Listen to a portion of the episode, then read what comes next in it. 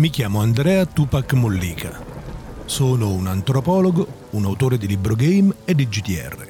E quella che sto per raccontarvi è una storia vera.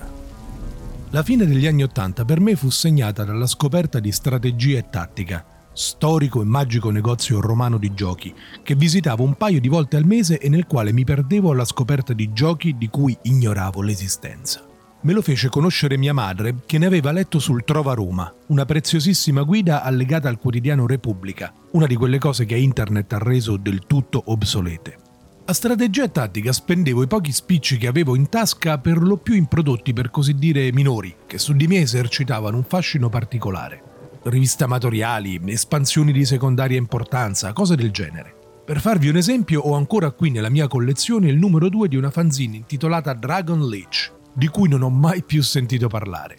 E poi dadi, certo, dadi. Il mio feticismo per i dadi cominciò proprio in quel periodo.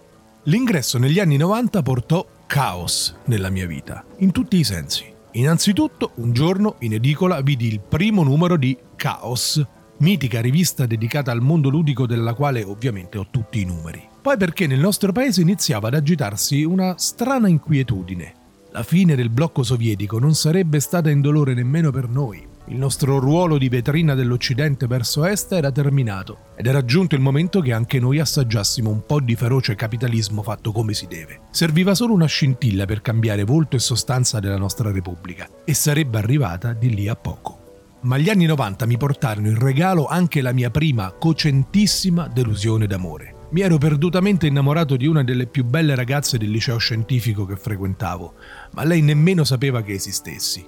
Quanto ho fantasticato su quel grande amore con il travolgente spirito romantico che mi contraddistingueva anche allora. Finché un giorno, come una secchiata di acqua gelida, la vidi sbaciucchiarsi a ricreazione con un belloccio dell'istituto. E il mio cuore si spezzò. Era dicembre e il tempo freddo e piovoso sembrava risuonare dei miei struggimenti che, credevo allora, solo un giovane Werther o uno Jacopo Ortis potevano aver provato prima di me.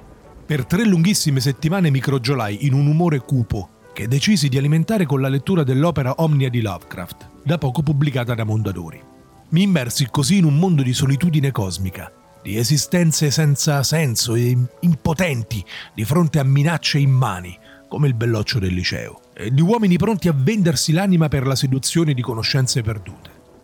La colonna sonora di quei giorni, lo ricordo come fosse ieri, fu Disintegration dei Cure.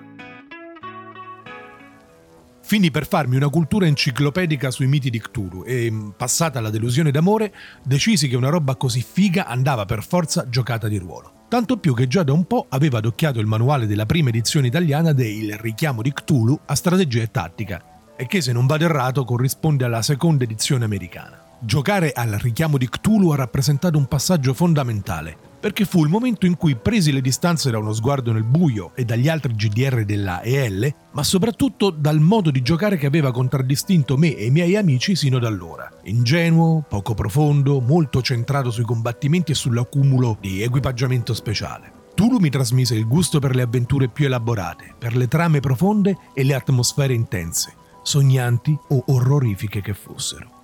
L'anno successivo, il 1991, avvenne un altro incontro fondamentale, quello con la letteratura cyberpunk. Una ragazza, e eh, ora che ci penso in quegli anni c'era spesso una ragazza di mezzo, mi regalò Neuromante, che mi lasciò a bocca aperta. Mai avevo letto una fantascienza di quel tipo, così visionaria eppure concreta, così politica e cruda, con un linguaggio che anticipava il melting pot culturale della globalizzazione. Ecco, quella fu un'altra bella cotta, ma senza delusioni. Da allora il genere cyberpunk mi ha accompagnato come un'amante spudorata e mai gelosa. E che ve lo dico a fare? Dovevamo giocarlo di ruolo.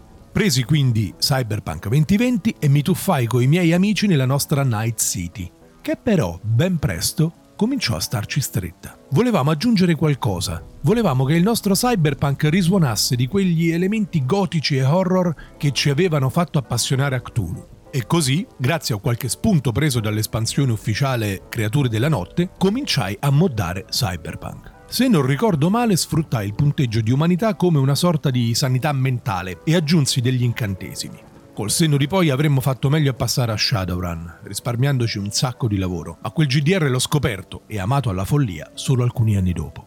E così cominciamo a giocare al nostro Cyberg Tulupunk, divertendoci un sacco e a lungo fin quando non ci rendemmo conto che stavamo virando sempre più decisamente verso uno stile di gioco e un gusto che erano incarnati da un GDR uscito da pochissimo e pubblicato in Italia nel 1992, alle soglie di Mani Pulite, l'inchiesta che avrebbe dovuto segnare la rinascita morale del paese e che invece ci trascinò in una melma di antipolitica e putrefazione dei partiti. Ma all'epoca me ne importava poco o niente, perché era uscito Vampiri la Masquerade, col suo setting mozzafiato e col suo sistema di regole rivoluzionario.